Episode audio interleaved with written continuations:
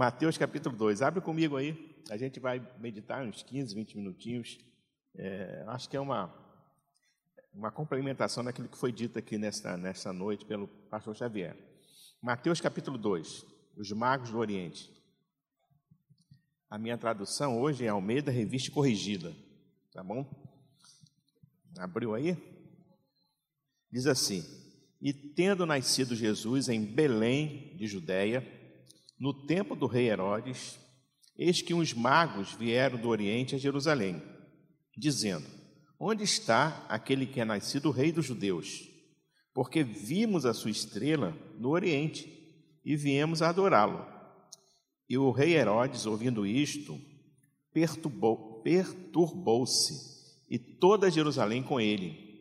E congregado todos os príncipes dos sacerdotes e os escribas do povo, perguntou-lhes onde havia de nascer o Cristo. E eles lhe disseram: Em Belém de Judéia, porque assim está escrito pelo profeta: E tu, Belém, terra de Judá, de modo nenhum és a menor entre as capitais de Judá, porque de ti sairá o guia que é de apacentar o meu povo de Israel. Então Herodes, chamando secretamente os magos, inquiriu exatamente deles acerca do tempo em que a estrela lhes aparecera. E ouvindo-os e enviando-os a Belém, disse: Ide e perguntai diligentemente pelo menino, e quando o achardes, participai-mo, para que também eu vá e o adore. E tendo eles ouvido o rei, partiram. E eis que a estrela que tinham visto no oriente ia diante deles até aqui chegando, se deteve sobre o lugar onde estava o menino. E vendo eles a estrela, alegraram-se muito com grande alegria. E entrando na casa, acharam o menino com Maria, sua mãe, e prostrando-se, o adoraram. E abrindo seus tesouros, lhes ofertaram dádivas, ouro, incenso e mirra. E sendo por divina revelação avisados em sonhos para que não voltassem para junto de Herodes, partiram para a sua terra por outro caminho. Amém? Senhor, muito obrigado pela tua palavra.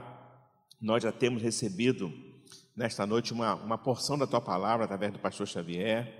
E agora, no mesmo texto, Pai, a gente abre é, na dependência total do Espírito Santo, para que o Senhor possa falar com cada um de nós, ó Pai. Aplica esta palavra em nossas vidas, em nossos corações. Em nome de Jesus. Amém. Então, é, esse texto né, é um texto bem comum que fala sobre o nascimento de Jesus, mas existe um outro texto que o pastor Xavier citou, e eu quero citar também, lá em Isa, é, Isaías capítulo 9, versículo 6, que fala que um menino nos nasceu, um filho se nos deu, né? e o principado está sobre os seus ombros, seu nome será maravilhoso conselheiro, Deus forte, Pai da eternidade, e príncipe da paz. Então, no início do versículo, fala que um menino nos nasceu. Qual é o tema da mensagem? A gente está colocando tema porque o podcast lá vai, vocês vão poder ouvir a mensagem, né? É um presente para o recém-nascido. Não, tema. Um presente para o recém-nascido. Meninos nasce a toda hora. Eu presenciei pelo menos três meninas, né? Três meninas nascendo. Eu presenciei, fiz parte, são minhas filhas. Né? Enfim, mas meninos nascem a toda, a toda hora. Se a gente for exatamente, é, sei lá, se tivesse como a gente vê aqui no celular, uma, a informação de quantos, quantas crianças, deve ter essa, isso deve ter aqui, né? Quantas crianças nasceram nesse, nesse último minuto? Aí, sei lá, tantas crianças nasceram, que é impressionante. Morre muita gente, mas nasce muita gente também. Então, o que me chama a atenção no, no versículo aí de, do, do profeta é que um menino nos nasceu. Então, meninos nascem. Meninos e meninas nascem a cada momento, a cada instante. Mas aí, o complemento aí, diz assim, é, e um filho se nos deu. Então, já não está mais falando de um menino. Não era um menino comum. Não era um menino que nasce a cada momento, a cada instante. Está se falando de um filho que foi dado. Então, Jesus é mais do que um menino que nasceu, é o filho que foi nos dado. Então Jesus é uma dádiva de Deus para nós, é um presente, porque Deus amou o mundo de tal maneira que deu o seu Filho unigênito para que todo aquele que nele crê não pereça, mas tenha a vida eterna. Então, esse menino aqui que o profeta descreve não é um menino comum, é um menino especial, é o rei dos reis, como o pastor é, Xavier falou, já nasceu rei. Né?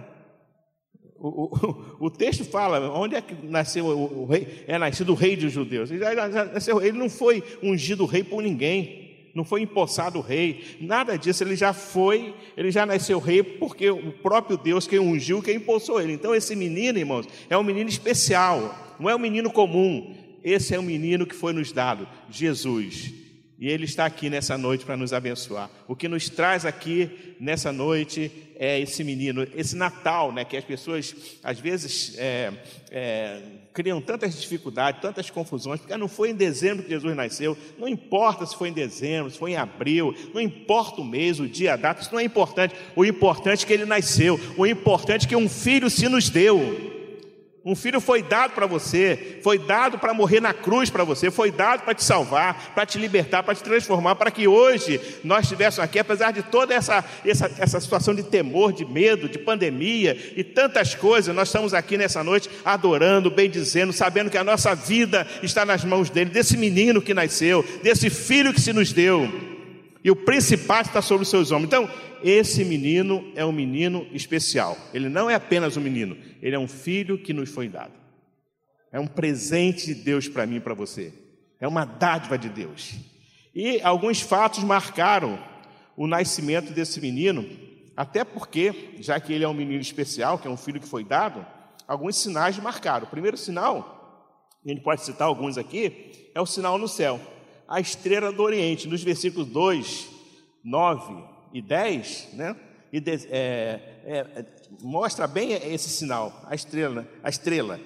Onde está aquele que é nascido, o rei dos judeus? Porque vimos a sua, estrela, a sua estrela no Oriente e viemos adorá-lo. Os magos falaram isso. Eles viram lá no Oriente, saíram do Oriente, viram a estrela e vieram adorar. E no versículo 9 e 10, essa estrela está aí, ó. E tendo eles ouvido o rei, partiram, eis que, eis que a estrela que tinham visto no Oriente, e adiante deles, até que chegaram, se deteve sobre o local onde o menino estava. Estando vendo eles a estrela, alegraram-se muito com, com, muita alegria, com grande alegria. Então, ou seja, um sinal no céu, a estrela apareceu. A, a, agora, a conjunção de Júpiter, né? E, Saturno, né? o pessoal, né? é Júpiter, né? é Júpiter e Saturno, o pessoal fala que, o, que essa aí foi a estrela de, de Belém, né? a gente não pode provar nada disso, mas uma estrela apareceu, um sinal no céu, que guiou, né? que guiou esses magos, né? até aonde Jesus estava. Primeiro sinal. É um outro sinal também que aconteceu um pouco antes, né? Foi, foi com os, os pastores do campo. É, os anjos, o, um exército angelical avisou os pastores no campo. Lucas diz isso aí, ó, Lucas capítulo 2, 10 e 11. Não temais, porque vos trago novas de grande alegria, que será para todo o povo, pois na cidade de Davi nos nasceu hoje o Salvador, que é Cristo Jesus, né? E isto vos será por sinal: achareis o menino envolto em panos e deitado em nenhuma manjedoura. Então, outro sinal aconteceu antes né, dos magos virem do Oriente, porque quando os magos chegaram do Oriente, né, é, a estrela os conduziu, os conduziu até a presença de Jesus, ele estava numa casa, aqui ele estava na manjedoura ainda. Então esse fato foi anterior. Mas um outro sinal, né? Os, os, os pastores que estavam no campo foram avisados né, da, do nascimento de Jesus. E, e um outro sinal, né? É, que houve uma perturbação. O rei Herodes de toda a Judéia foi perturbada. Olha só o versículo 3 né, de Mateus que a gente leu. É, diz assim: E o rei Herodes, ouvindo isto, perturbou-se e toda Jerusalém com ele. Ou seja, o inferno ficou perturbado. Jesus, quando nasceu, Herodes ficou perturbado, né? Porque ele, ele, é, alguém falou: olha, nasceu o rei dos judeus. E Herodes não, não admitia isso, então ele perturbou-se. Ou seja, o inferno foi perturbado quando Jesus nasceu. E continua sendo até hoje, irmãos, amém? Porque Jesus ele veio para desfazer, para destruir as obras de Satanás. E toda obra maligna cai por terra em nome de Jesus. Por quê? Porque desde o seu nascimento lá atrás, né? O diabo falou assim: isso aí eu tenho que, eu tenho que acabar com ele, eu tenho que dar um jeito nele, porque esse daí não é um menino comum, não é um menino que nasce a cada dia, é um filho que foi dado, esse é o filho de Deus. Então o diabo já sabia disso, então é, houve uma perturbação geral em Jerusalém, né? E até é, Herodes, mentiroso Herodes, falou assim: olha, vocês vão lá, adore lá o, acha o menino, adora e depois vem fala para mim aqui para eu adorar também. Mentiroso, o diabo é mentiroso, mas ficou perturbado. E aí, o que, que aconteceu? Os presentes que os magos trouxeram, né? Eles trouxeram ouro, incenso e mirra, é como o pastor Xavier falou. O ouro simboliza o quê? A realeza de Jesus. Jesus é rei. Ele é, como nós falamos até citamos, é o rei dos reis e Senhor dos senhores. Apocalipse 19, 16 fala assim: e no vestido, no vestido e na sua coxa tem escrito este nome: Rei dos reis e Senhor dos senhores. Jesus é rei. Amém? Ele é rei, ele reina, ele tem um reino. O ladrão da cruz reconheceu que ele tinha um reino. Porque no último momento da sua vida falou: Jesus, lembra-se de mim quando entrar no teu reino. O ladrão reconheceu que Jesus era rei. Jesus é rei, né? E ele, ele reina. O reino dele não é desse mundo. Embora os judeus pensassem que ele viesse restaurar Israel, enfim, e, e por fim o Império Romano, Jesus está falando de um reinado, um reinado que não é desse, desse mundo, é um reinado eterno. Não é? Ele, é, e Nicodemos, Nicodemos, quando se deparou com Jesus, Jesus falou assim: olha, é, é, ninguém pode entrar no reino de Deus se não nascer da água do Espírito. Então há um reino de Deus. Jesus é rei, não um rei terreno, não um rei dessa terra, não um rei é, imortal, um rei mortal, um, um, rei limitado. Não, ele é o rei dos reis, Senhor do Senhor. Tudo está no seu controle. A minha vida está no seu controle. A nossa vida está no seu controle. A pandemia está no controle de Deus. Mas como é que é isso, pastor? Está no controle de Deus. Amém? Porque ele é rei, irmãos. Ele domina sobre tudo, sobre o céu, sobre a terra. Aleluia, ele, ele é rei sobre a minha vida, Ele é rei sobre a tua vida, Ele é rei sobre a tua família, Ele é rei sobre essa igreja, Ele é rei, Jesus é rei, por isso que os magos trouxeram ouro, porque o ouro simboliza a realeza de Jesus, Rei dos reis e Senhor dos senhores.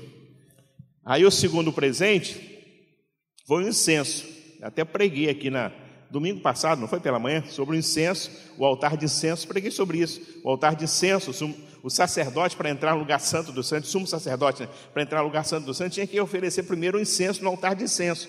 Né? E aí o incenso uma composição, estoraque, o nicha, galban, frankincenso, né? Eu falei disso tudo aí, da, da, das, da tipologia de tudo isso. Mas o incenso era uma substância aromática, né? É, é, que era, era usada para culto, né? O incenso era usado nos cultos. É, naquele momento, o sacerdote tinha que oferecer o incenso, culto. Então, isso simboliza né, o incenso, da mesma maneira que o ouro simboliza a realeza de Jesus, o incenso simboliza a sua divindade. Ele não é apenas rei, ele é Deus, Deus encarnado. No princípio era o Verbo, e o Verbo estava com Deus, e o Verbo era Deus. Jesus, ele é Deus. Ele não é apenas o Filho de Deus, como algumas é, seitas hereges afirmam dizer que Jesus ele é filho, mas não é, não é Deus. Não, Jesus é Deus. Mesma substância do Pai. Eu e o Pai somos um, né? Tanto é que quando Jesus chama os seus discípulos, assim, o que, que o pessoal está dizendo aí, é, que eu, quem eu sou? Aí, aí alguém falou assim: ó, estão dizendo que tu, é, que tu és o Pedro, Elias, um dos profetas. E Jesus falou assim: e vocês aí, o que quem diz que eu sou? Aí Pedro falou: Tu és o Cristo, o Filho do Deus vivo.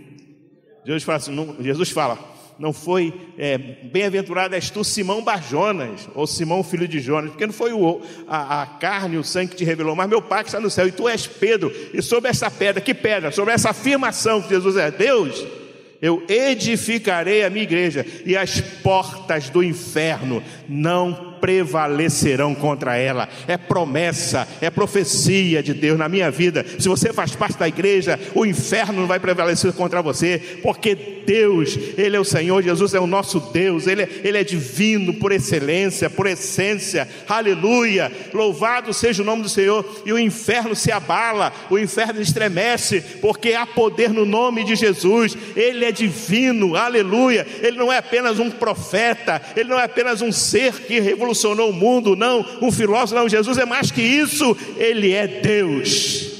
O Deus encarnado, Emmanuel, Deus conosco, e esse Deus está aqui nessa noite para receber a nossa adoração, para receber o nosso louvor. Aplauda o nome dele, aplauda a esse Deus que está aqui presente, simbolizando o incenso que foi trazido como presente para o menino.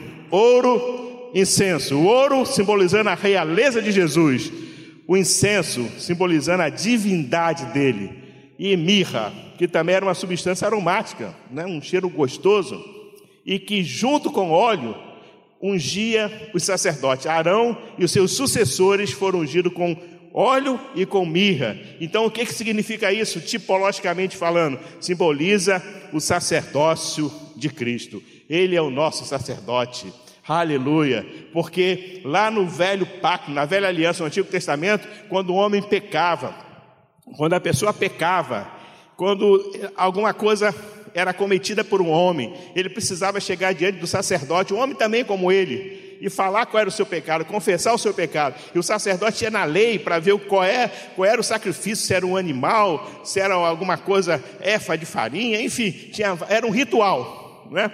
E então o, o, o homem trazia lá o animal e o sacerdote é, imolava aquele animal para perdoar o pecado daquele homem. Mas aí Jesus, ele se tornou-se o nosso sumo sacerdote. Ele ofereceu-se uma única vez para que através do seu sangue, do sacrifício perfeito, vicário, substitutivo, ele pudesse morrer na cruz no meu lugar, aleluia, mostrando o sacerdócio perfeito de Cristo. Ou seja, hoje, agora, no, no século 21 que nós estamos, não é? Eu não preciso ir a um homem, vocês não precisam vir a mim para que recebam perdão dos seus pecados, mesmo sendo pastor. Claro que às vezes nós, pelo ofício, ouvimos confissões, mas não sou eu quem perdoa você aleluia. Não é o pastor Xavier que te perdoa, não é ninguém que te perdoa. Quem perdoa é Jesus Cristo, aleluia. Nós temos acesso à presença dEle. O véu se rasgou de alto a baixo e eu posso chegar e confessar o meu pecado e pedir perdão. E na mesma hora, o sangue dele que foi vertido na cruz passa sobre a minha vida e me transforma. E não há mais condenação. E o diabo não vai poder mais te condenar, te acusar, porque nenhuma condenação há para quem está em Cristo Jesus, que não anda segundo a carne, mas que anda segundo o Espírito. Aleluia. É isso que significa a mirra. Ele é o nosso sumo sacerdote. Ele entrou no lugar santo dos santos. Ele ofereceu-se uma única vez. Hebreus capítulo 4, versículo 15 fala assim: Porque não temos um sacerdote que não possa compadecer-se de nossas fraquezas, porém um que, como nós, em tudo foi tentado, mas sem pecado. Por isso, Jesus foi digno de morrer na cruz no meu lugar e no teu lugar, porque não há, não houve pecado em Jesus. Né? Embora os escribas, os fariseus quisessem acusar, mas Jesus olhava para eles e falava assim: Quem de vós me convence do pecado? E todo mundo saía de mansinho. Quando trouxeram a mulher apanhada ou pega em pleno ato de adultério, com pedras para apedrejar aquela mulher, Jesus falou assim: quem não tem pecado, que atire a primeira pedra. Todo mundo foi, ó, metendo o pé. Cada um falou: peraí, eu já fiz isso, eu bato na minha mulher, né? eu sou um adúltero, né? e eu roubo um dinheirinho aqui, eu faço isso, eu faço aquilo, eu faço aquilo outro, e cada um foi saindo, e Jesus ficou apenas com a mulher, e Jesus fala para a mulher: mulher, onde é que estão os teus acusadores? E fala assim: nem eu te condeno, vai e não peques mais. Isso é o nosso sumo sacerdote, que se compadece das nossas fraquezas. E a Bíblia fala que nós devemos chegar a Ele com um coração sincero, com o um corpo é, lavado da má consciência, sabe, com fé, crendo nesse sacrifício sabe, chegar a Ele com, com um coração livre, limpo, sincero e achar graça em tempo oportuno. Nós estamos no tempo da graça, irmãos. A graça de Jesus é maravilhosa. Deus manifesta a sua graça através da igreja, através das nossas vidas, sabe? É graça de Deus. Estar aqui nesta noite é graça do Senhor Jesus. É graça. Estar aqui, atravessar o ano 2020 para o 2021 é graça de Deus. Amém? Porque Ele, ele é o nosso sumo sacerdote. Ele ofereceu um único sacrifício. O sacerdote terreno, né, ele tinha que oferecer primeiro sacrifício por ele mesmo, ele era um pecador. Mas Jesus não, ele ofereceu-se uma única vez, e através do sacrifício perfeito dele, a gente pode ter a convicção, a certeza que os nossos pecados foram perdoados. Amém? Quando Jesus vinha à margem do Rio Jordão, João Batista viu Jesus, falou assim: Eis o Cordeiro de Deus que tira o pecado do mundo. Sabe, Jesus, ele, ele perdoa os nossos pecados. Esse é o maior bem. Eu acredito que, que, que o maior bem que o ser humano pode ter é ter convicção, certeza que seus pecados são perdoados. Porque não tem acusação, não é? Porque o diabo ele é acusador dos irmãos, Apocalipse fala isso. Quando você dá uma vacilada? O diabo fica sabendo, fez isso, falou isso. Você não tem, você não é digno, você não pode fazer isso, você não pode subir aí. Você não pode.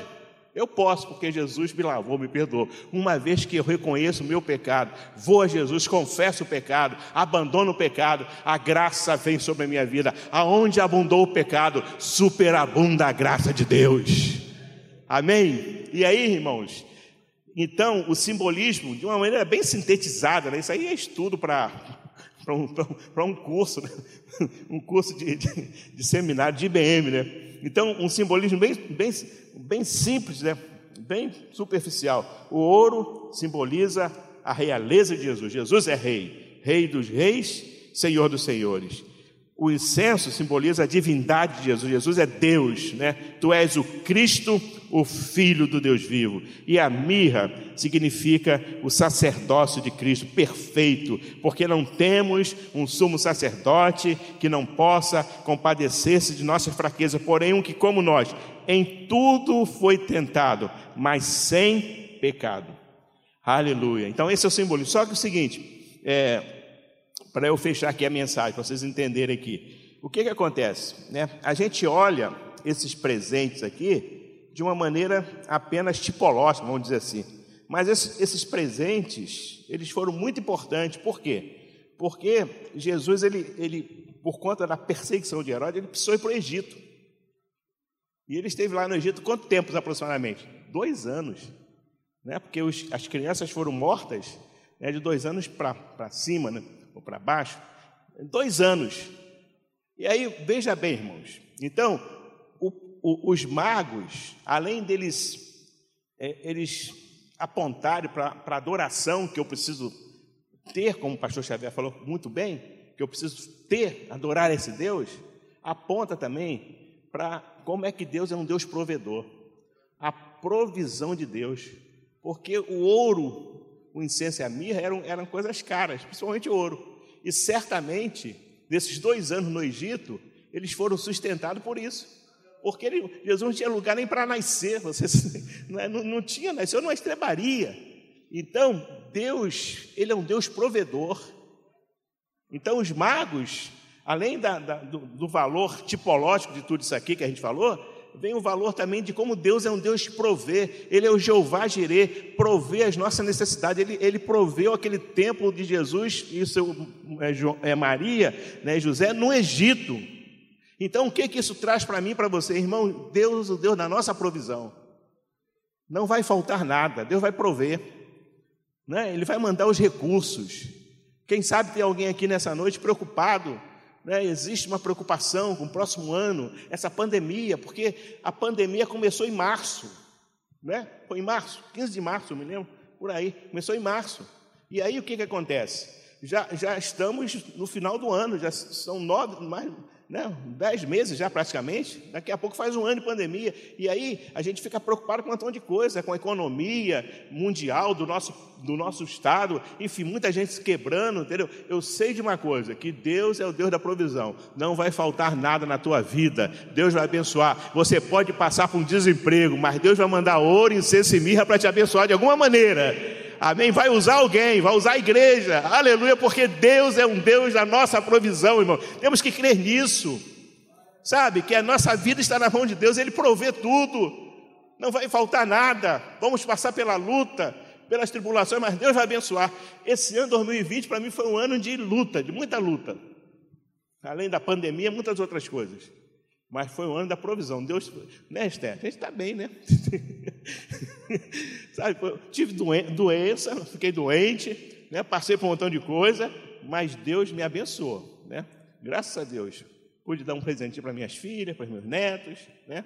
Pude fazer uma, uma, uma, uma ceazinha de Natal, ano novo também, né? Trazer minhas filhas, fazer um churrasco. Deus é um Deus da provisão, irmão. Amém?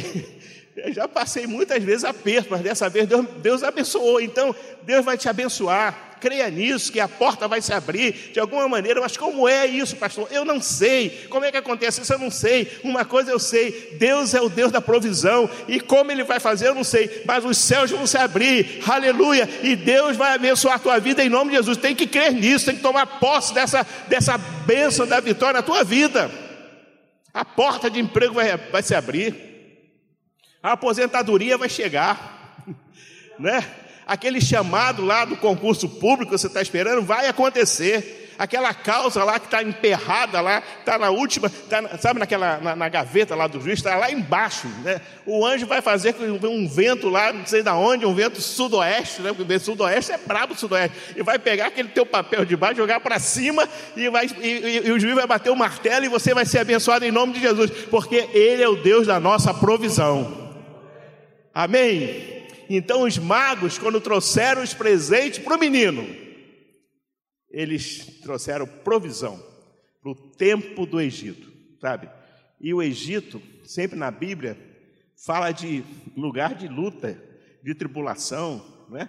Jesus foi ao Egito, mas durante todo o tempo que ele esteve no Egito, não faltou a provisão de Deus na vida dele, na vida de Maria e na vida de José. E quando todos aqueles que, que queriam matar o menino, queriam a morte de Jesus, morreram, eles vieram do Egito. E aí Deus fez com que o plano perfeito de Jesus crescer, né, com a sua mãe, com Maria, José depois ele veio a morrer, e Jesus cresce, com os 12 anos aparece lá ele entre os doutores, e depois, lá com os 30 anos, Jesus começa o seu ministério fazendo, operando um milagre num casamento em Caná da Galileia. Três anos e meio de curas, transformações, libertações, de palavras abençoadas, ser, sermões abençoados. E aí Jesus, depois de três anos e meio, ele vai para a cruz. E o diabo falou assim: acabou, acabou. Fizeram uma festa lá no inferno. Mas no meio da festa, Jesus ao terceiro dia ressuscitou. Foi lá no inferno tomou a mão, da, tomou da, da, da, do diabo as chaves né, da morte e levou cativo o cativeiro. O menino que nasceu, o filho que se nos deu, agora ele, vai, ele é levado aos céus, assunto aos céus, elevado aos céus. E os anjos vieram assim: que esse Jesus que estava ali subindo, um dia iria descer. E essa é a esperança da igreja. Qual é a esperança da igreja? Ah, pastor, que a vacina da Covid fique pronta nesse ano.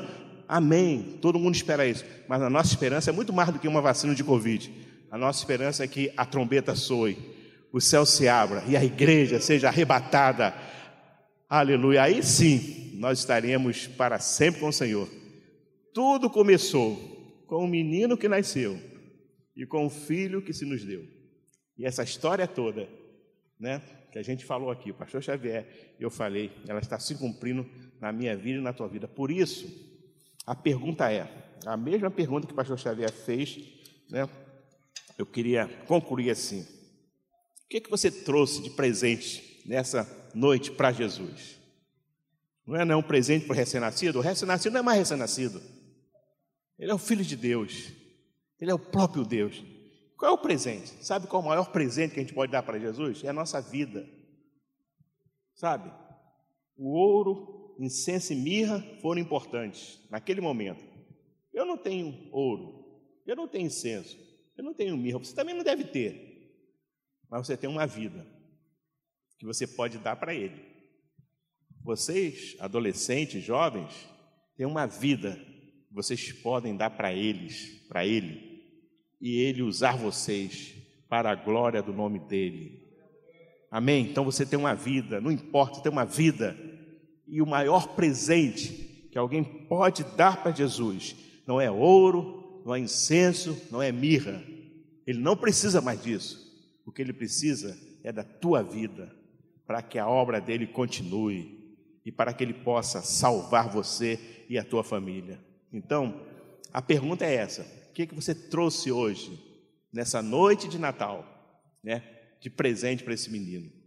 Quando eu era da Assembleia de Deus, a gente cantava o hino tradicional: Noite de paz, né?